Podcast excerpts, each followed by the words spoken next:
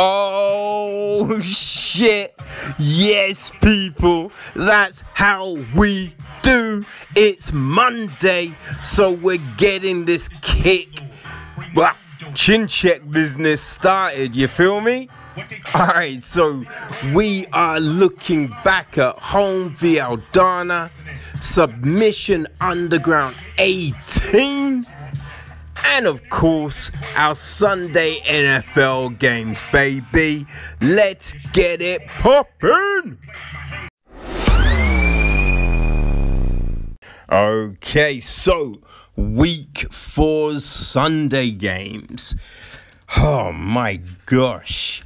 It was crazy, right? There was a lot of games that, yeah, kind of felt could have been closed off a lot sooner than they had been. But it did lead to some fun, right? Now, oh, shit, which one should we start with? Oh, Carolina and Arizona. That was crazy. Have to say, man, Bridgewater, he did his thing. Yeah, Bridgewater killed it. Really did. He spread it around nicely. You know what I mean? Got the running himself, passing to the running. You know what I mean? Each side. It was great. But, you know what I mean? Hey, Murray for, Cardinals. Yeah, he saw what Bridgewater was doing. He got his own impressive run in. So, hey, props for that.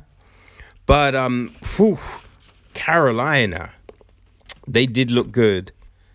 Defense, but they did look good. Now, how the hell did the Bengals win that game at Jacksonville? What? How did that happen? That was ridiculous. Jackson should have locked that shit up. Was insane. Was straight up insane. Oh, man. And you know what? I started super pissed at the Browns, right? Then I was, pleased. Pleased. I was happy. I was like, yo. But then I wondered, who teaches those motherfuckers how to tackle? Because it looked like they were letting the Cowboys back in, right? That horrible tackling looked like they were letting the Cowboys back in. But, that interception at the end. Nice. Man, it was definitely a lot more stress than it was needed. Oh my gosh. Detroit started well. But then, New Orleans just, it looked like they were going to run away with it. But gotta give props to the Lions for making it as tight as it was. You know what I mean? Because that game should not have been tight. You know what I mean? Oh, shit. Man.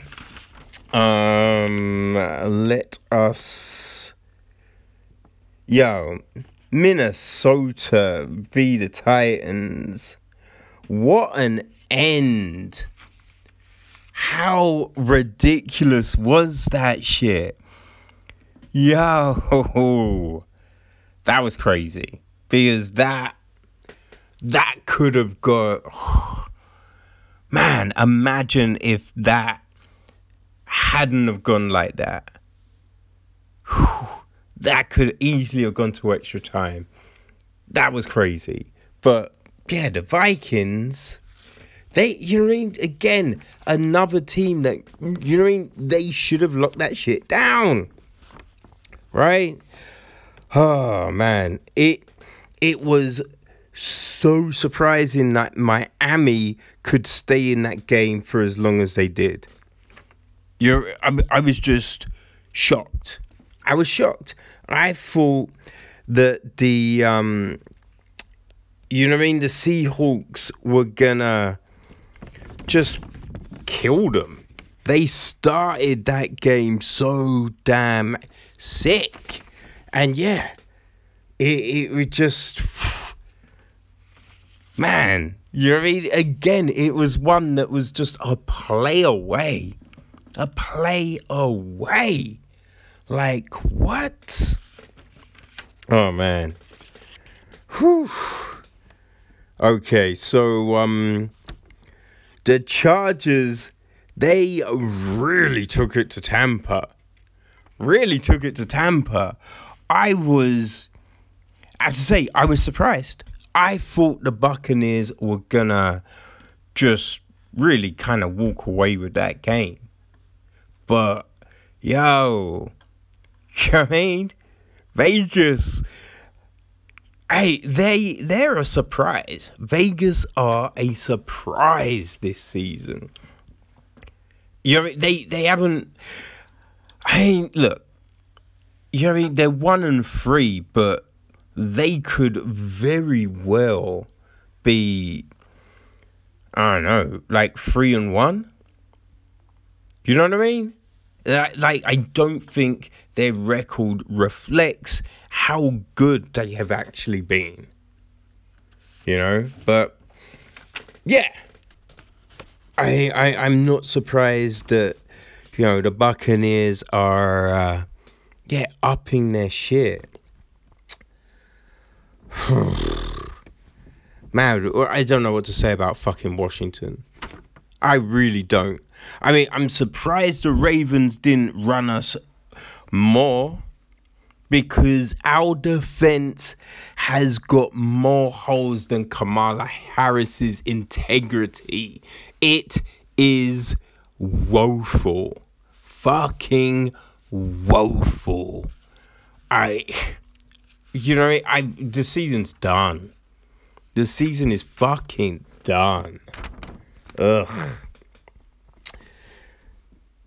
The Giants and Rams game, watching that game, you'd have thought it would be a higher score. You'd have thought it would have been a higher score. It was crazy, right? But Williams with that late interception, that was a great play. A great play and a great way to redeem yourself. You know what I mean? Oh, God damn. I am liking LA. Ain't gonna lie, I'm liking LA. The Colts and the Bears was a hot mess. You know what I mean? Colts should have ended that shit way sooner than they did. I can't believe they let the Bears stick around. That was a bit of a joke. Bit of a fucking joke. Oh, man. Have to give it up to, the Raiders. Definitely got to do that. Because that fight back, man. That fight back against the Bills, that was impressive. But, man, the Bills should have just deaded that shit. You're just like, what are you doing? What the fuck are you doing? Oh, man. But, yeah. Oh, shit. The Eagles start. They start with an extra point. They start with an extra point. I'm just like, in the first fucking quarter? But then you've got the, you know what I mean, 49ers first score. What a motherfucking run. Yo, that after that, you know, in those plays, that start, you knew that game was gonna be crazy. Really gonna be crazy. And, whew, man, the Eagles eked that. That was some close-ass shit. Some close-ass shit. God damn. And now we got the Chiefs, Patriots, and the Packers, Falcons to look forward to. So, yeah. Fun shit, people. Fun shit.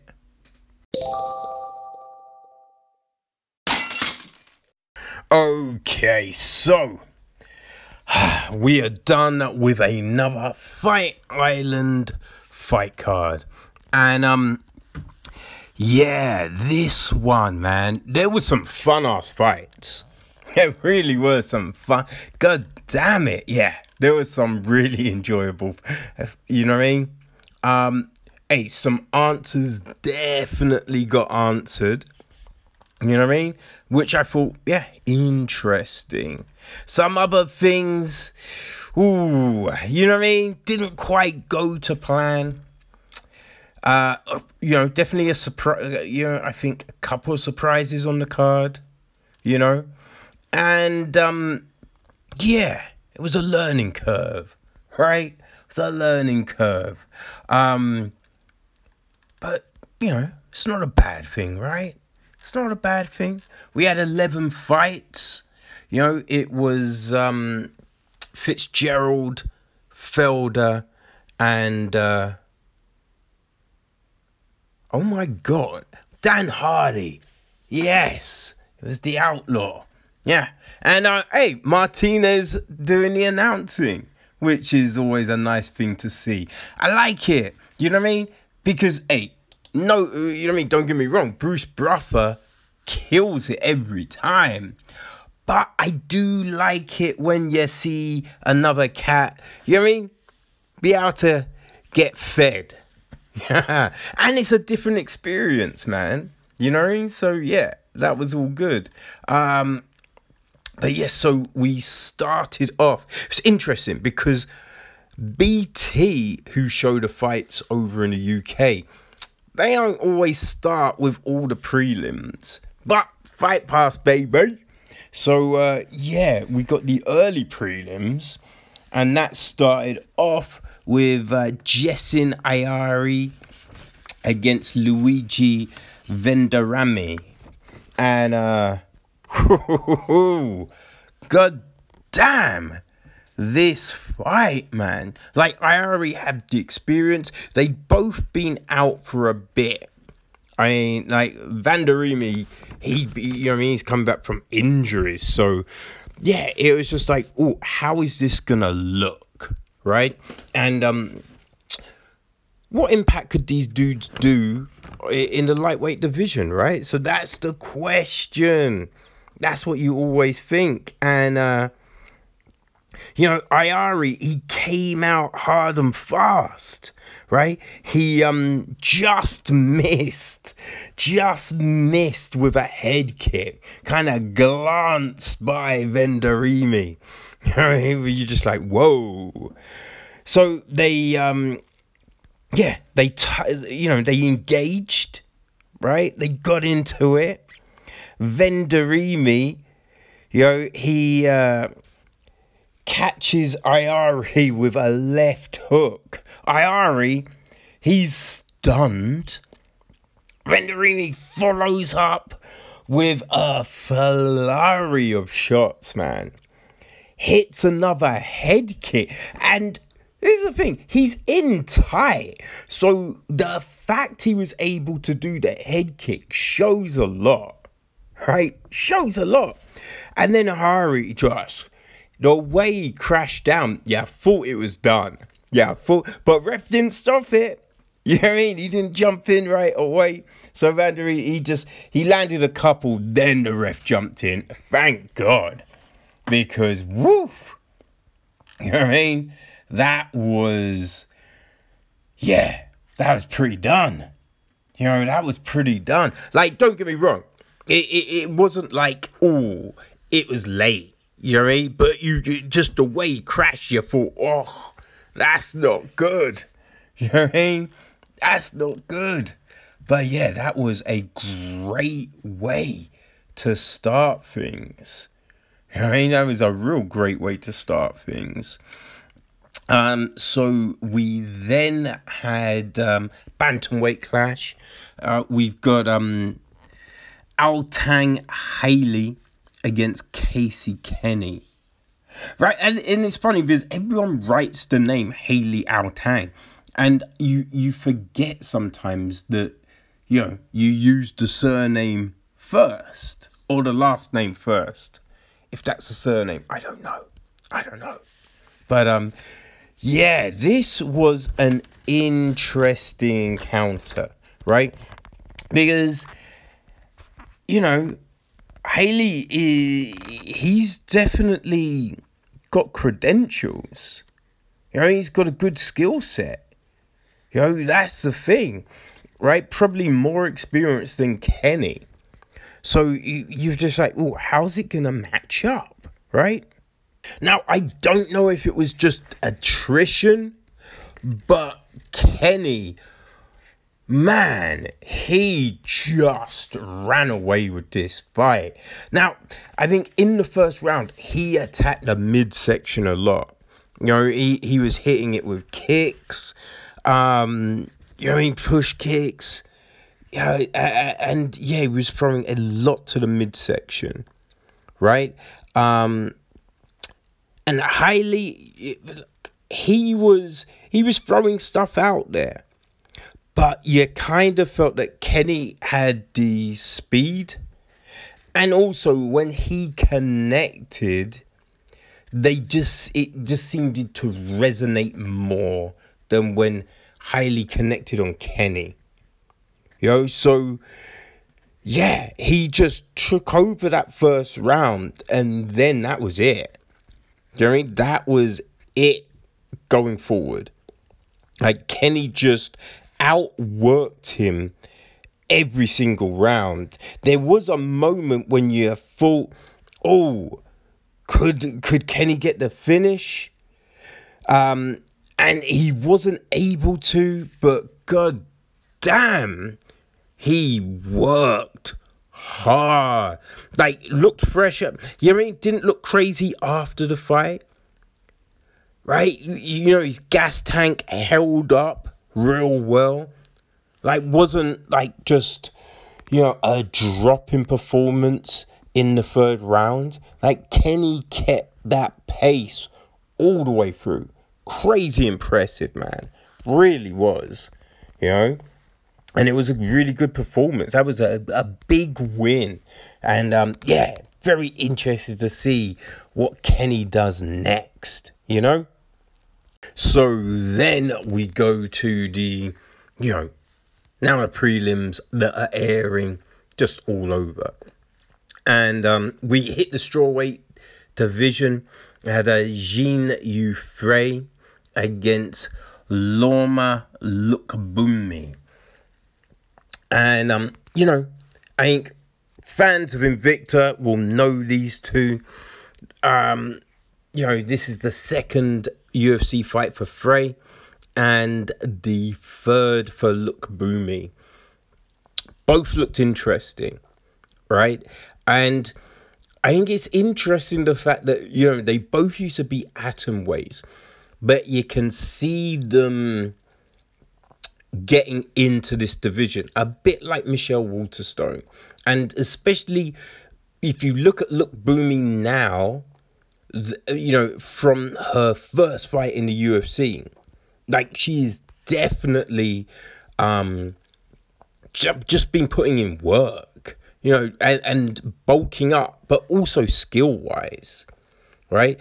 And the fascinating, well, I mean, Frey, she didn't look small at all. She looked huge compared to Lookboonmee.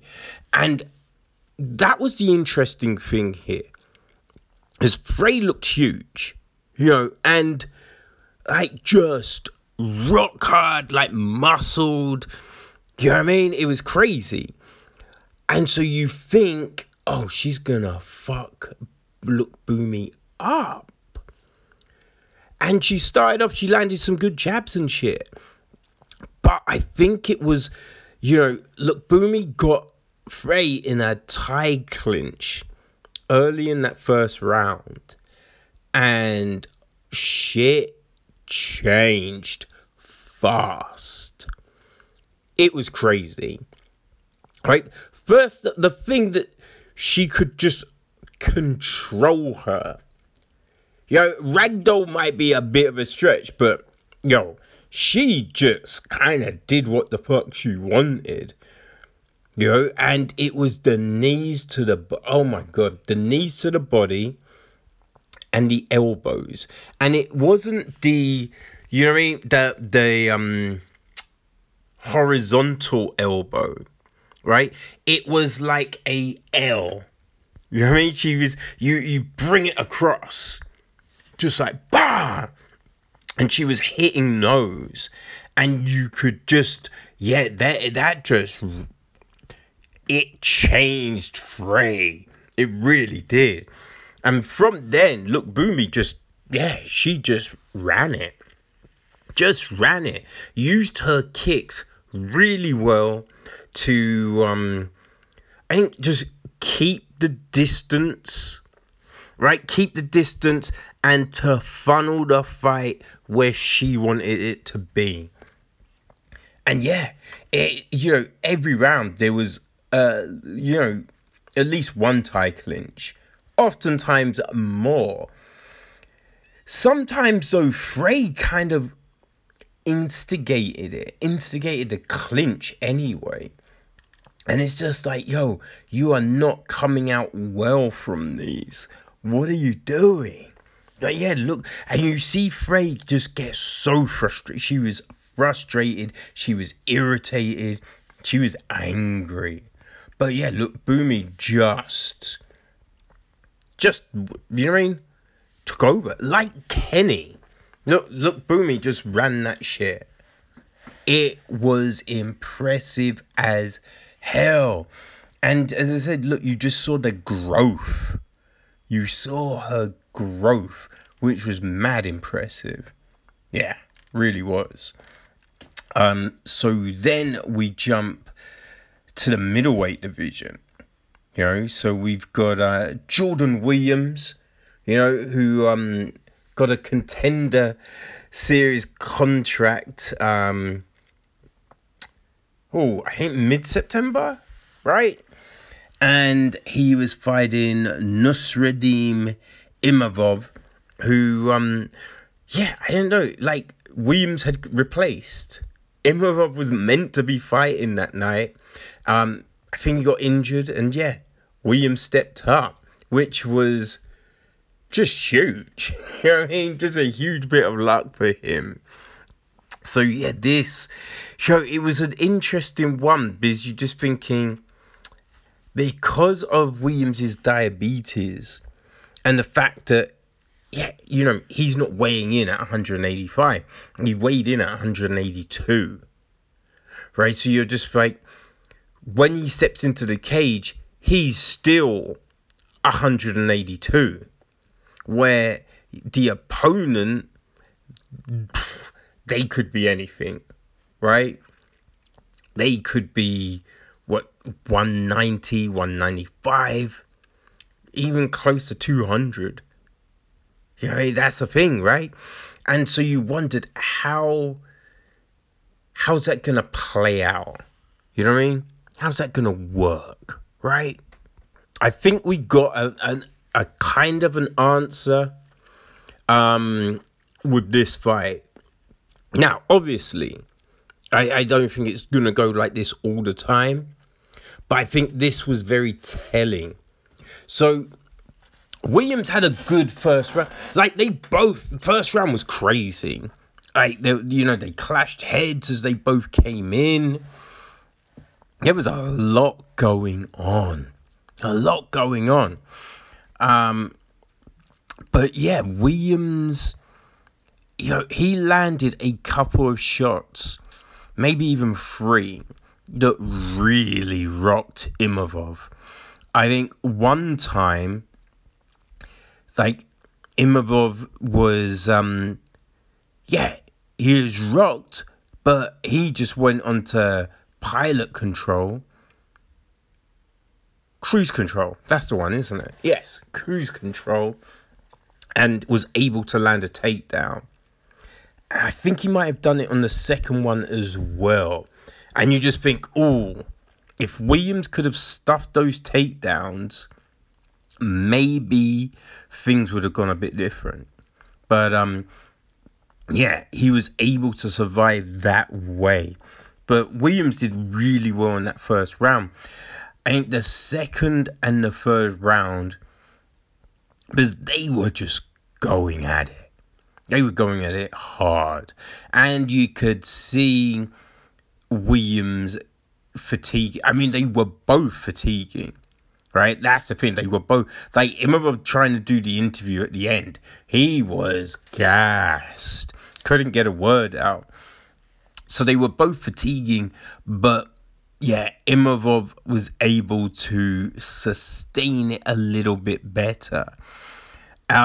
Now, even though he was just gassed, Williams was still throwing heavy. You know, real throwing heavy. But he does have this weird technique where when he throws, he kind of just puts himself off balance and will turn completely into the punch. So that just opens him up to shots. And yeah, he was getting hit. And man, like, towards the end of that third round, like literally the last, 5 seconds, Imavov was just unloading. And you were just like, God damn it. At least make it to the end. Make it to the end. Because he just done so well to get through. Because he ate some huge shots and wasn't affected. Early in that first round wasn't affected. Second round, it was only at the very end where, you know, he got a little rocked. But, I think Williams needs to maybe pace himself a bit more better, you know, because I think he's at a disadvantage in that respect, you know. So Imavov, he got the win. It was a little sloppy fight, but it was a crazy fight. So yeah, it was fun to watch, definitely fun to watch. So then we go to the featherweight division, and we've got Joshua Kalubi against Charles Jourdain, which, oh my days, this fight was crazy. It was such a crazy fight. Like, I think no one really knew how Kalubi was going to be, because his last fight, he fought up a division, and, Jalen Turner, come on, right? So I think the consensus was that Jourdain was, I think he was the biggest favorite on the card.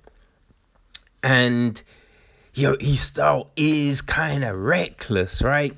So I think early in that first round, he threw a body kick.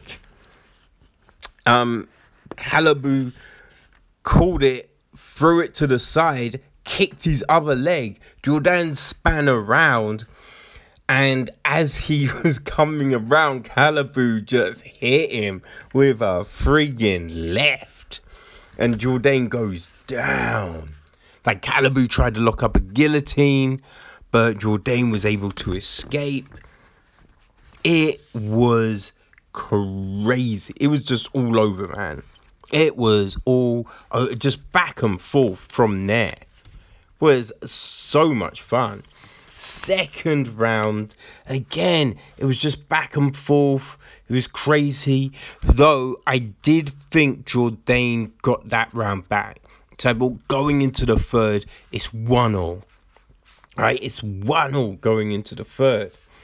And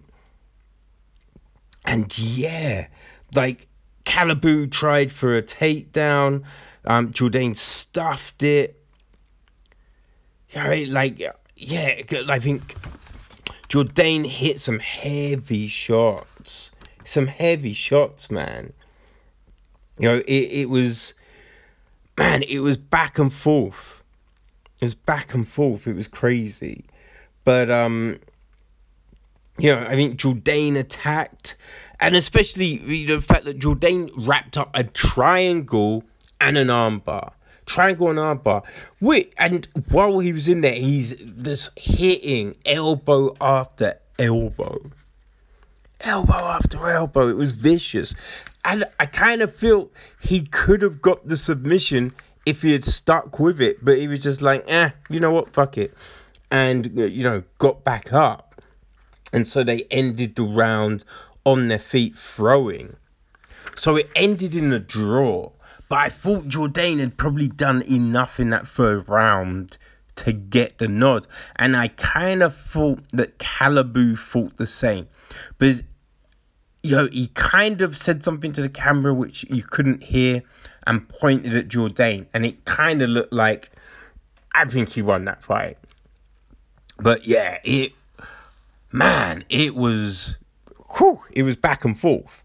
And I don't think anyone is going to underestimate Calaboo, you know, going forward. So we ended with, you know, a welterweight clash between two old guard. Had Court McGee against Carlos Condit. And we haven't seen either for a while, you know. But Condit, he's, you know, he had a five-fight losing streak. So it's crazy. McGee had lost his last, I think, 2. So it was just like, ooh.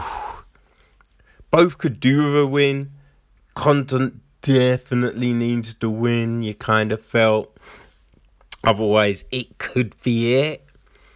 But it was hard to see it happening when you consider McGee's style, right? Because he usually, you know, he grinds, he'll take you down and smother you and just work you. We didn't see that. It was very interesting. We didn't see the McGee that we thought we were going to see. And, you know, I think it took a while for Condit to kind of find his feet. You know, get really into the flow of things. So the first round was kind of, is a little back and forth, a bit with them both looking for openings, circling, not too much happening. But literally on the buzzer, Condit hit McGee with kind of like an uppercut hook. And McGee went down. McGee went down and he got up a bit slow. I think the referee kind of was looking at him, but he got back to his corner. But you're just like, ooh, is a minute going to be enough? Right? And yeah, from that point on, I think, I don't know if McGee was really in it. You know, Condit was able to kind of just control things. Yeah, he didn't go, like, it wasn't a crazy performance. Like, it was a cautious performance. But you know, Condit was able to dictate the flow of things, land his shots, you know, jabs, kicks, do his thing. But he didn't go crazy, which you can understand. You're on the back of a 5-fight losing streak. You don't want to be, you know, winning a fight, go in on something crazy and then get, you know, choked out or caught with a friggin', you know, big shot from nowhere. So I understand the performance. You know, it wasn't a memorable one, but it was solid. It was solid. It was workmanlike, and he got the job done. So yeah, you could see the relief once it was, once it was all over. Like towards, I think mid-third round, McGee kind of started to get into it a bit more. But yeah, I think that shot at the end of the first really just took it out of him. But yeah, that led us into the main card, people. Led us into the main card, and whoo, shit happened. Oh, shit happened. Okay, so the main event starts with another middleweight clash. This time we got Dequan Townsend against Dusko Todorovic. So this was a big fight, right? Because Townsend, he's been on a bit of a skid. You know, he needed a win. That was the big thing here. Yeah, it just hasn't been good. He lost these 3 UFC fights. So, yeah, no, or like, when you're thinking about it, you can't lose a 4th, right? And Todorovic, he's making his UFC debut. He's unbeaten, so there's that. But you're probably thinking, if you're Townsend, okay, so yes, I'm on a skid, but I fought at the highest level. So even though I've lost these fights, I know what it's like to take that step up. Yeah, I've probably seen more than this dude. Like, how's he going to be under pressure? There's a lot. It's a lot here. And goddamn. Right, I think the first thing you notice, Todorovic's movement. It's it's not always the feet as well. It's that lean back matrix crazy. That's what he was doing, just avoiding the shots. And he comes out and he lands like a big hook, gets Townsend on the fence. And it's just the fact that he's able to move Townsend around, because Townsend looked a lot bigger than Todorovic. You know what I mean? So I think that was a big thing. You then have Townsend is able to land. He lands 3 good shots on Todorovic's chin. 3 good shots. Todorovic didn't blink, didn't wince, didn't groan. You know what I mean? It's like it didn't happen. But then the rest of the round, Todorovic is just evasive, just landing kicks, shots. And when he's landing on Townsend, you can see it's affecting Townsend. That was the crazy thing. Townsend ain't having any effect on Todorovic, but Todorovic is clearly having an effect on Townsend. So we get out of the first round. Second round, Todorovic just takes Townsend down pretty easily. And then he's moving, constantly moving, looking for something, eventually gets mount and unloads. Oh my days, the ground and pound, it was dirty. And the ref had to stop it. Todorovic looks, he looks something. Man. It'll be interesting, man. It'll be interesting to see what happens with him. I wouldn't be surprised if at some point he meets Chimave. You know what I mean? I could definitely see that. But then we jump to the bantamweight division for the men. We got Cameron Else making his UFC debut. It's funny, for a record, You know what I mean? He's 10-4. But of late, he's really hit a streak, you know?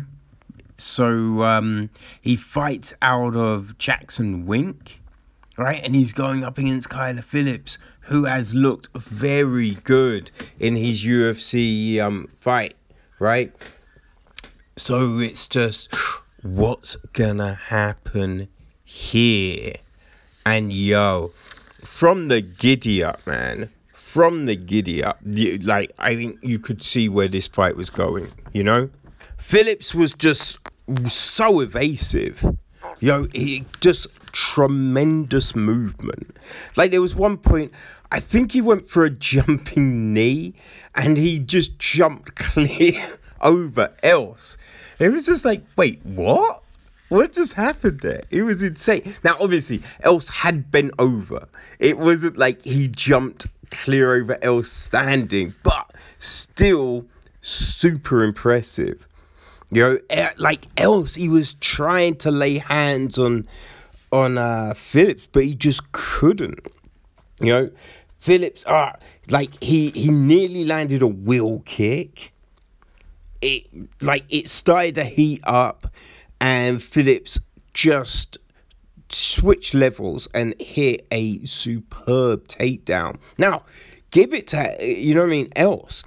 Else reversed the position, you know, but you think, okay, reverse position, cool, I've got it.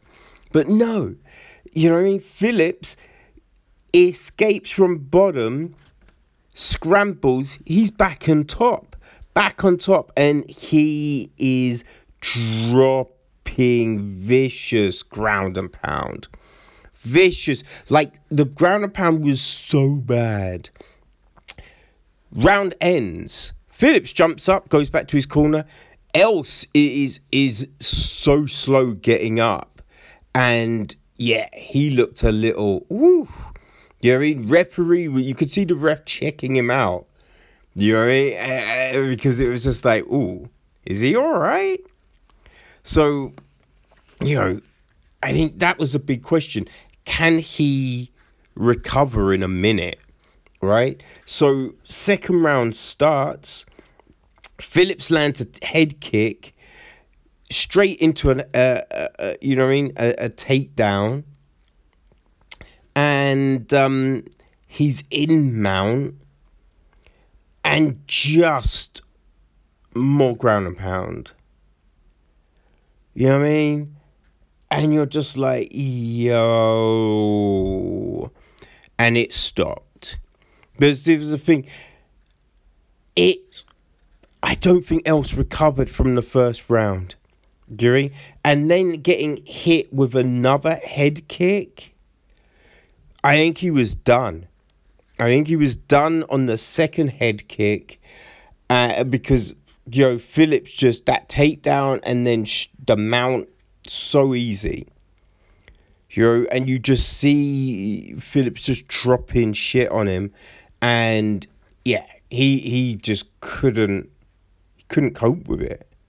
It was a extremely impressive performance from Phillips, really was. Like, hats off to him. Be interesting to see what happens with Else. You know, hopefully he gets another chance. But who to put him against? There's, you know, the bantamweight division is full of killers right now. So, I don't know. But that moves us to ladies bantamweights. We had Julianna Peña kind of making her way back. She'd been out for a while. I think she had an injury against Jermaine Durandamy, you know, who we last saw challenging Nunes for the belt in December. And I think this fight told us a lot. So this is the thing with this. On the feet, you know, Durandamy is very impressive. I mean, very impressive. I mean, she's a kickboxing expert. Right, she beat a man in kickboxing. So we knocked him out. So hey, we know how good those hands and kicks are. And we saw that, right? We saw that she was really doing good work on Peña. And you just thought, oh, is this going to be one way? Because Peña, her stand-up does look a little rudimentary. You know, does look a little basic, right? But Peña was able to get takedowns. So you're just like, oh, okay, interesting. Gets a takedown. But when she's on top, she's not really able to... She wasn't able to deliver, you know, just loads of ground a pound. I think that a lot of it was, you know, Durandami's size. You know, the legs just kept Peña at bay and all of that. So there was that. I think as the fight got on, Peña had started to get a bit more success. Was surprising. And it was usually when she backed Durandame up. You know, Peña would kind of rush forward, for, like, wailing some shots. You know, it wasn't mad technical, but it did push Durandame back. And in doing that, she was able to land some. Yeah, Durandame did look a little bit cautious going back at times in this fight. And, you know, Peña was able to hit. I think she got 2 takedowns, maybe 3. So you thought, oh, I mean, that's pretty impressive, right? I think the thing is, though, right, because that was only when Durandame was going back. When she's coming forward, she was putting it on Peña. Really putting it on Peña. Which forced Peña to, I think, to rush a lot. Forced her to rush. And I don't think she respected Durandame's ground game. And the funny thing was, on Unfiltered this week, she said, wouldn't it be great if I could get a submission? I've been working on my jiu-jitsu. Yeah, I always work on my jiu-jitsu. I just never really get the opportunity to show it off. So in the third round, Peña goes for a takedown, but doesn't really do anything to protect the neck. And as Wu say, you got to protect the neck. You know what I mean? So Durandame just grabbed it, high elbow guillotine, boom, falls back, and yeah, Peña's in that, and it's funny, like, Dan Hardy spotted it first, because her leg kind of went a little, and he's just like, oh, she's out. Ref, check the arm, arm's limp, Durandame gets her first submission win, which was huge. But I like the fact that when she was speaking to Hardy after the fight, she wasn't completely pleased with the performance. She was very pleased with the submission, but the performance she thought was a little sloppy. It was, but it was just so good that you could see the new wrinkles in Durandame's game. You know, that was impressive. And it was great to see. And it makes things very interesting, right? Makes it interesting. Because Durandame only just fought for the title. So you kind of think, next fight can't really, I don't see it being for the belt. So what happens? What happens? Right, it's all about the main event now, you know. But before we get to that, our co-main event was our sole heavyweight clash on the card. We had Jorgen de Castro against Carlos Phillips, and Phillips, he fought on Fight Island in July. Didn't go his way. Got his first loss. And I think it was his UFC debut too. And De Castro, you know, he looked really good on the Contender Series. Then he made his UFC debut sensational, right? The Greg Hardy fight in, you know, in May, UFC 249, you were just like, wait, what the fuck was that? He had a good first round and then he did nothing. So both fighters needed a win and both talked it up, really talked this fight up, you know what I mean? And we had a, it was not a good fight, right? There was a lot of yapping and not much action. And listen, I don't expect people to stand in front of each other and just throw crazily.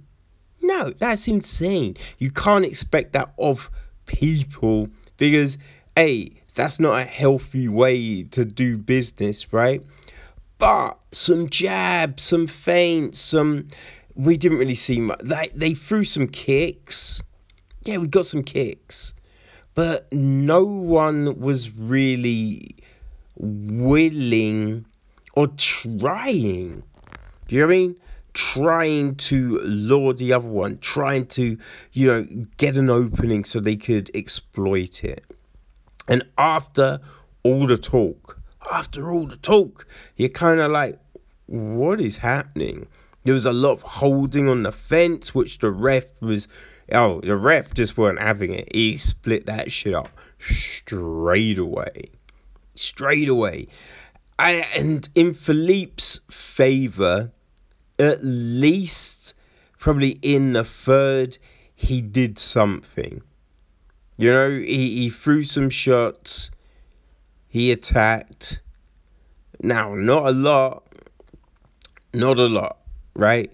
And the way he talked after the fight, that was kind of crazy. Like, I'm here to fight. Yeah, I haven't got a mark on me. And just I could fight another fight now. And you're like, well, you can't because you were gassed. Like, both dudes were so fucking tired. He's tired giving the fucking interview. And there's no marks on you because neither of you engaged, really. You know? So, like, I don't know. I mean, if De Castro has another performance like this, I could see him getting cut. I mean, if he got cut after this fight, I wouldn't be shocked. I don't think it will happen. But if, you know what I mean, if it did, I'm going to be like, well, yeah, I see that. But Felipe in the win, it wasn't a great win. So he needs to do better too. You know what I mean? And listen, it's a tough one. It's not always going to be your on night, right? But I think when you yap so much before a fight, when you act like you're a gangster, you're going to beat someone down and all of this, show and prove. You know what I mean? Show and prove. But that leads us into the main event, which was a bantamweight fight between Holly Holm and Irene Aldana. Now, leading into this fight, Holm, ever since she beat Rousey, I mean, it's been a bit of a skid. We just haven't seen that same level of form, right? We've seen glimpses, you know what I mean? We definitely saw glimpses, like when she knocked out Beth Carrera. That was a superb head kick, and she looked good in that fight. Like, even in the Cyborg fight, she didn't look bad. It was mainly Cyborg's power, but Cyborg didn't knock her out. You know, she went the distance and home landed. She then beat, you know, Megan Anderson, where she clearly, you know, did her thing there. You know, the Pennington fight, she clearly won that fight. It wasn't anything crazy. So, you know what I mean? It's just like, we know what she can do, but we just haven't always seen it from home.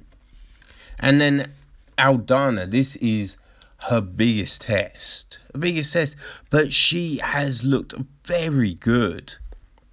Very good. So, you know what I mean? There was a lot on this fight, and you're kind of thinking if Aldana wins, she gets the next shot at Nunes. If Home wins, then what happens? Right? Who knows? So, this fight, it was interesting. It was interesting in the fact that it didn't go how I don't think most people saw. Right? It was good in the fact that we finally saw Holly Holm kind of give us a performance that was far above most of the ones that we've seen of late. You know, she looked hungrier. She, you know what I mean? It was just a more impressive, like, focused performance. Aldana, I think the problem with her was she didn't know how to adapt, right? That was the crazy thing in this fight. Like, we've seen fighters in the last few weeks have terrible first rounds and then make that adjustment and come back and win, right? And you kind of hoped that after the second round, Aldana would go, okay, I'm 2 down. What I'm doing isn't working. I need to change it up. And that's what a coach has even said. You're 2 down. Now, they didn't necessarily kind of be like, do this and this, right? I think that's maybe what she might have needed. I don't know. But yet, she just chased. She was constantly chasing Home rather than cutting her off, you know? Or just standing in the center and make Home come to you, you know? But what she did was doing wasn't working. And when she was getting close, Home hit her with a sidekick, right? It was just, wasn't what we wanted to see. And then, you know, in the 5th round, Home really came and was looking to try and end it, because, you know, she was so far ahead. So it's just like, you can take those risks now. But Aldana, we just didn't see anything that we've seen in the past. Now, hopefully, right, and I think we will see this from her, because I do still believe in her talent, she will look at this performance and go, okay, I need to work on this, this, and this.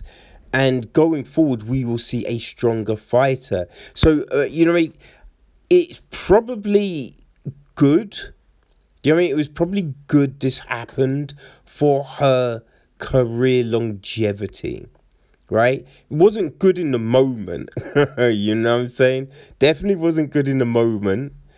But going forward, you know, I think it could enhance her game. But tremendous win for Home. And you kind of think Home Durandame too, right? Because I think most people think Home won that first fight with the illegal shots. You know what I mean? 2 illegal shots after the bell. So you kind of thought Home had won that fight. So it will be good to probably run that one back, because it was a while ago. So, yeah, run it back, and maybe that winner fights Nunes. I think that might be the thing to do. But, yeah, As I said, we got some answers, people. We got some answers. And we saw some interesting things, like, you know, Durandame's ground game, her jiu-jitsu. We saw Kyler Phillips look sensational. Dusko Todorovic look sensational. You know what I mean? That's cool. Carlos Condit stopped that skid. Man, you know what I mean? Lookboonmee and Kenny both tremendous. Oh, Vendorami, what a sensational comeback to fighting. You know what I mean? And listen, I gotta say, I didn't think Charles Jourdain won that fight.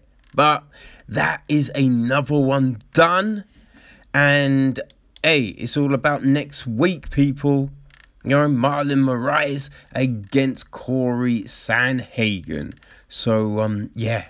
We will be breaking that one down on Wednesday.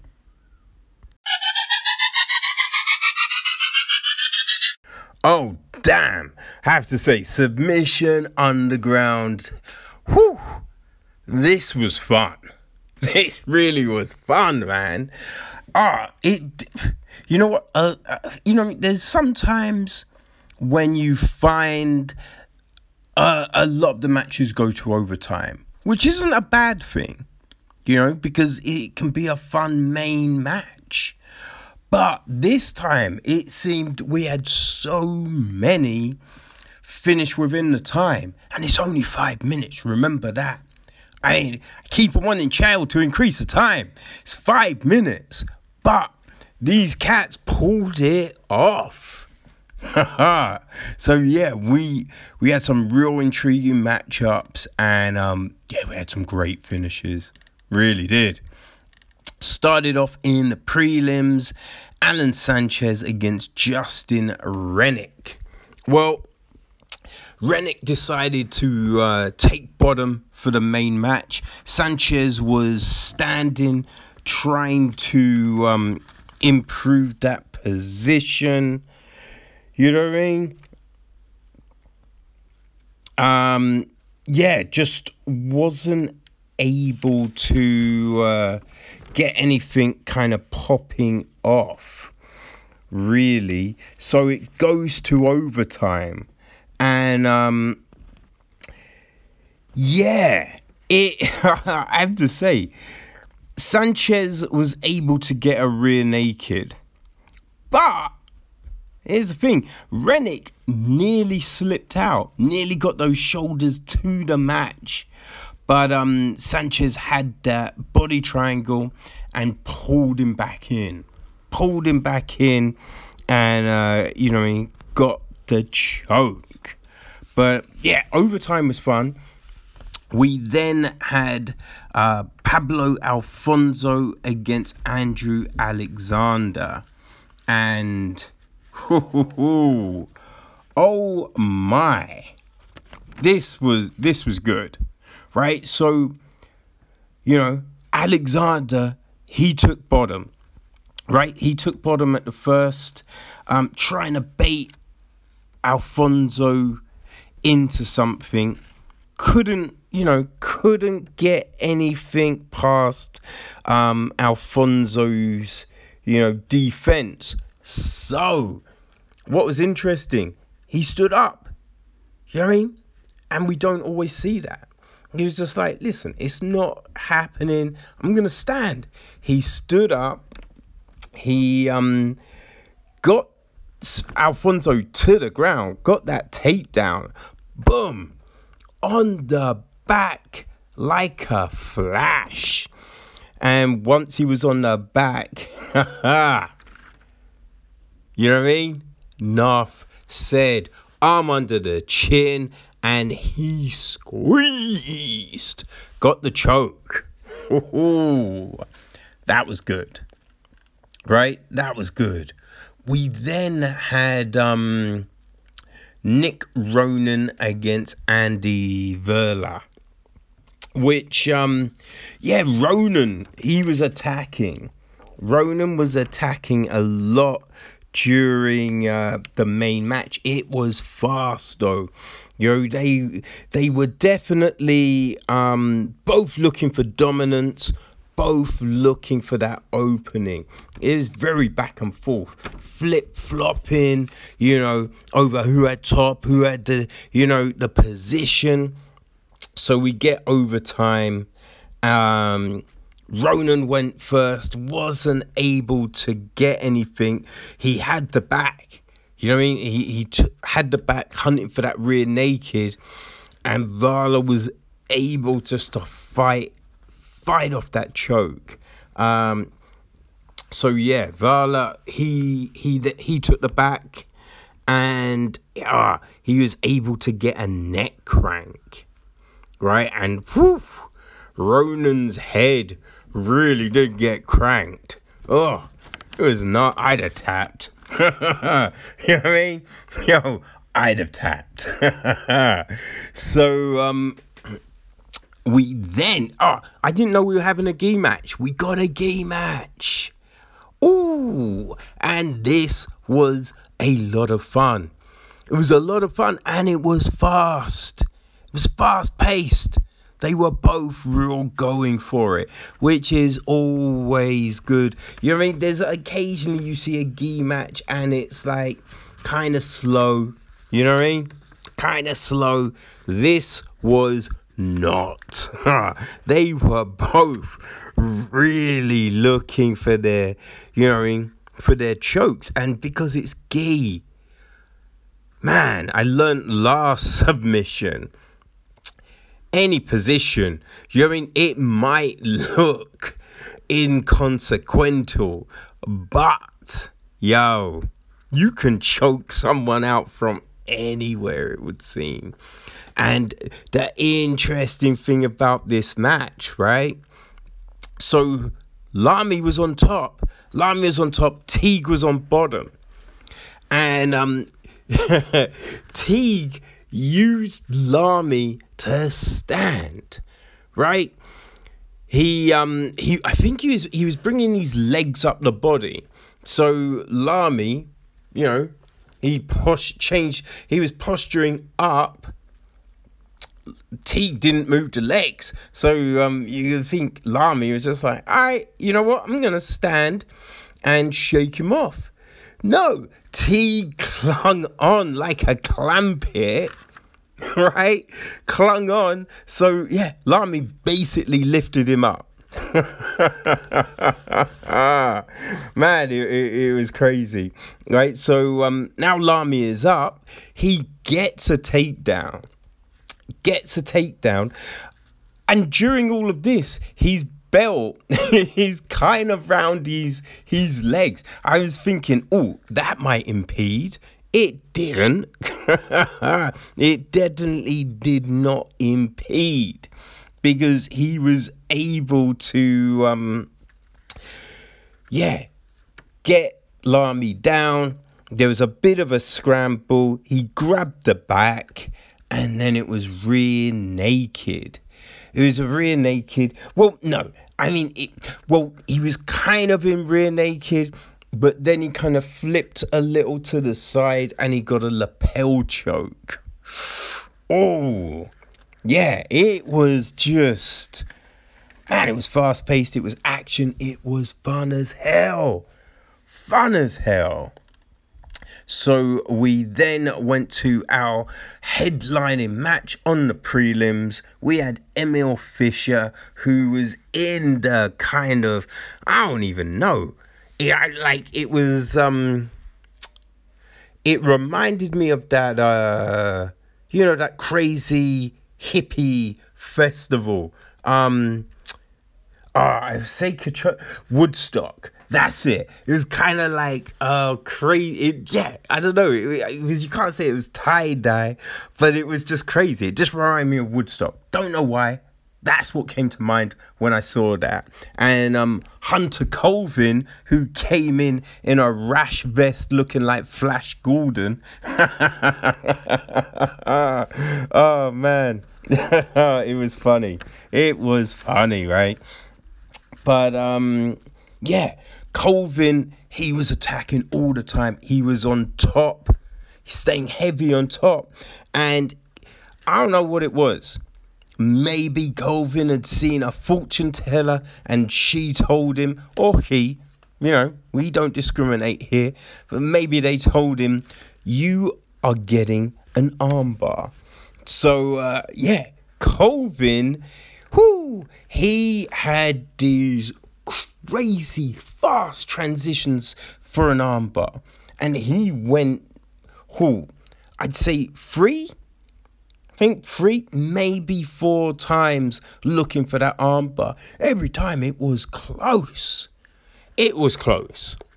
I did wonder if he was going to, you know, transition to a triangle, but he didn't. He didn't, because he then went back, got back on top, hunting for that armbar. And the crazy thing was, he'd get back to that position, and boom, there he is again, hunting for the armbar, right? And so he was doing that. Oh, it was mad impressive. But, right, I think on the last attempt, it was a real slick transition. He got the back, flipped that arm underneath the chin, and boom, all she wrote, he got that rear naked, baby. Another fight finished inside the time limit. Man, it was on something. It really was. So then we go to the main event, and our first fight, we had Brian Nero against Cody Steele. And, yeah, I just remember Cody Steele at submission. I think it was 15 with the tournament. And he looked crazy good in that tournament. You know what I mean? He was stopped by Mason Fowler, but we've seen what Fowler can do, right? So this one, it was fast. You know what I mean? Both were vying for that, you know what I mean, advantage, right? Nero, he was going for a standing Kimura. Still, he then gets out of that, goes for a guillotine. In a scramble, Steele grabs the leg. Bing, bang, boom. Homie walks away with a heel hook. Yeah, man. And that was just over 2 minutes. It was fast. So we then had Rafael Domingos, who I believe this was his first submission underground. And he was going against Keith Kagorian. And, I mean, if you're a fan of EBI, you know Keith Kagorian. Homie is skilled as hell. And, yeah, we just saw more of that, right? So Keith was, he was on bottom. Domingos is on top. Keith is constantly looking for something. It was like Charlie in the Chocolate Factory and Augusta Gloop looking for that chocolate bar. Kavorian was hunting. You know what I mean? He was just crazy looking for that shit. But, you know, Domingos, he was doing his thing. He was keeping tight and heavy on top, fighting the hands, preventing Kavorian from, you know, getting what he wanted. But, whoo, Kavorian is fast. He flipped the legs up so quick. So, blinking, it was done. You know what I mean? And he had a triangle. Grabbed the leg, reverse position, so he's on top, and boom, Domingos had to tap.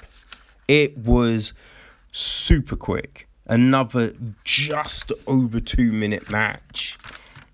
So, yeah, man, it was just whizzing through the fights tonight, right? So we then had Gabriel Checo against William Tackett.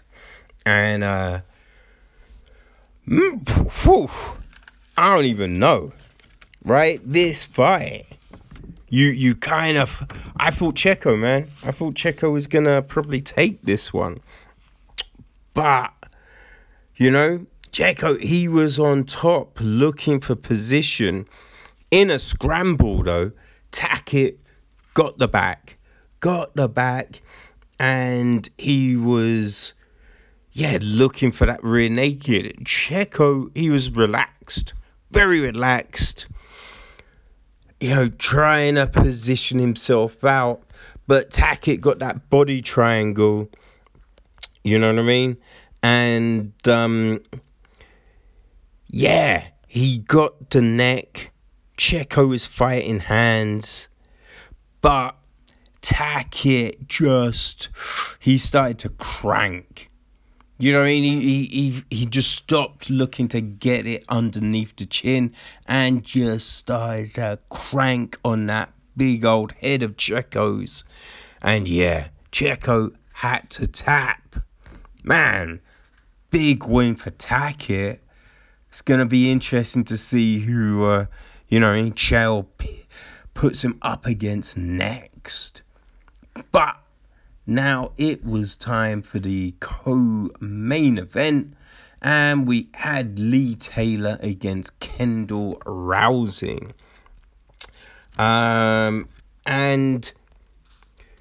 This was like in the main match. So it went to overtime. But the main match, Rousing, she got dominant position early.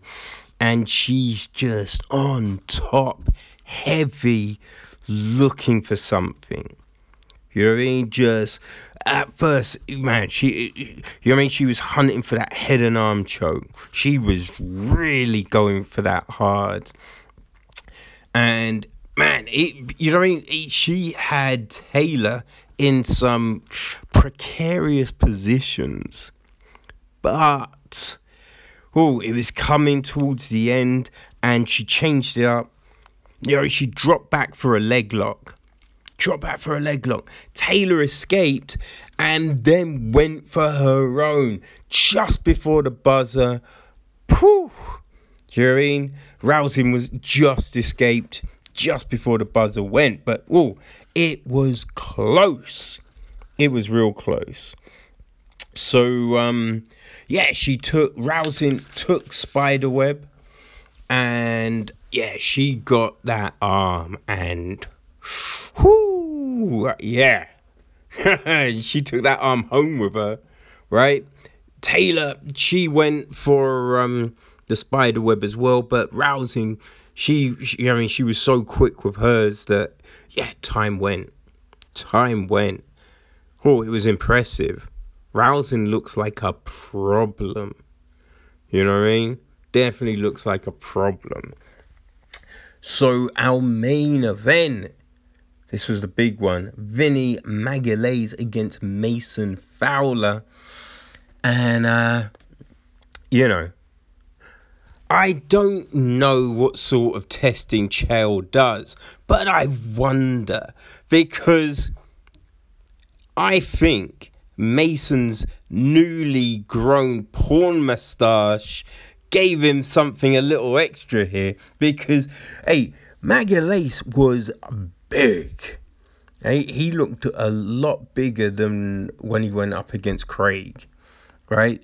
But Fowler was able just to push him and hold him up against the fence. He's just weighing on Vinny's neck, and you could see that he wanted to get it to the ground, but he didn't want to, give Vinny anything. But he was just weighing on Vinny. And I think it's the thinking was, wear him out. So we go to overtime. And, Mason takes the back, right? Vinny's fighting it. manages to escape, but Fowler got some good riding time. So Vinny went with Spiderweb. Fowler escaped pretty quickly.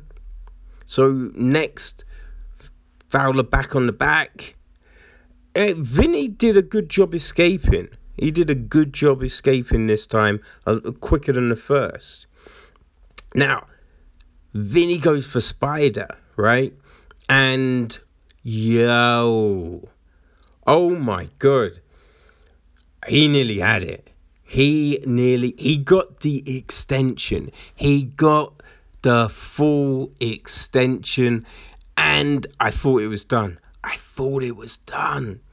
But I think, like, his legs weren't both across the neck, right? And I think that gave Fowler enough space to be able to work out of it. But still super impressive. So Fowler took the back. And again, Vinny, he got out in good time. On the last attempt, he went again with Spider, which, you know, I mean, to be honest, I was surprised. I thought he was going to take the back. Because the only way he could win was with submission. By taking Spider, right? But I thought if he took the back, he could maybe level it up on ride time. But no, got Spider. And, you know, he didn't do bad.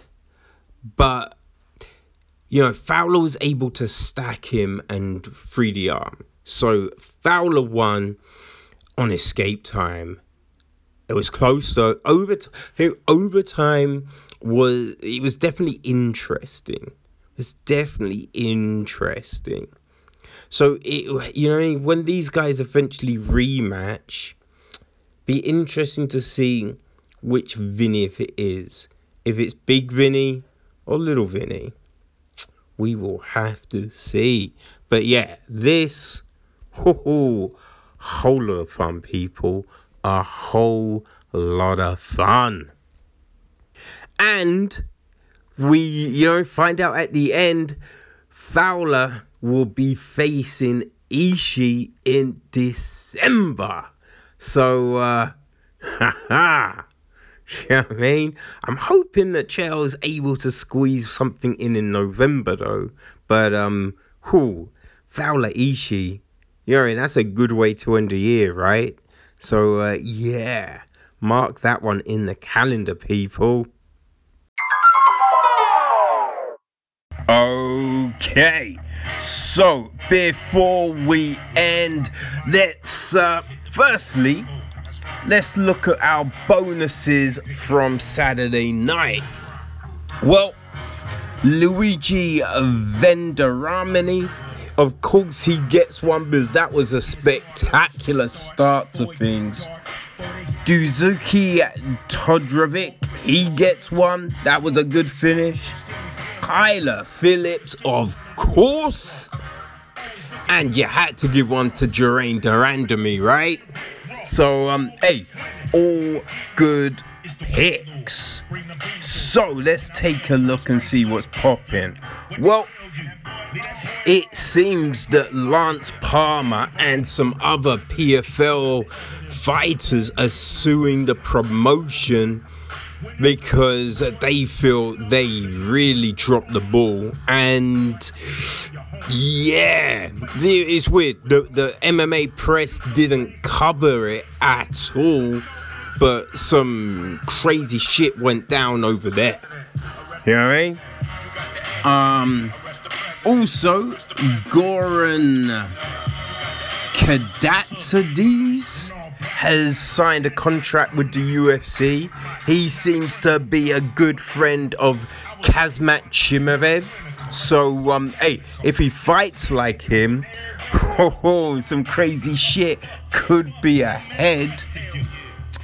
So, next week, Aldrejo Perez, he is out of his fight with Thomas Almeida due to him testing positive for COVID. So have to see what's happening if Almeida gets a last minute replacement. The following week, the 17th of October, Muslim Salavev is out of his fight with Claudio Silva. So in step the James Krause. You know what I mean? He's been, doing great things for his team. So, hey, see what he can do in his own career, right? On the 31st of October, this is a fun fight. Alex Hernandez against Chris Gucciamacha. Then, on the 5th of December, Jimmy Flick is fighting Cody Durden. And ending things with UFC 255. Whew, last week we wondered what was happening with Brandon Moreno. Well, it looks like they are trying to match him up with Brandon Royval. The Brandons might clash. I mean, that's a crazy fight. I'd like to see Moreno, get the title shot, but, that's a crazy fight, people. That's us, man. We will be back on Wednesday to talk that Sanhagen-Morais fight card. So, tune in then for all of that business, people. Cool. See you then, people. Peace.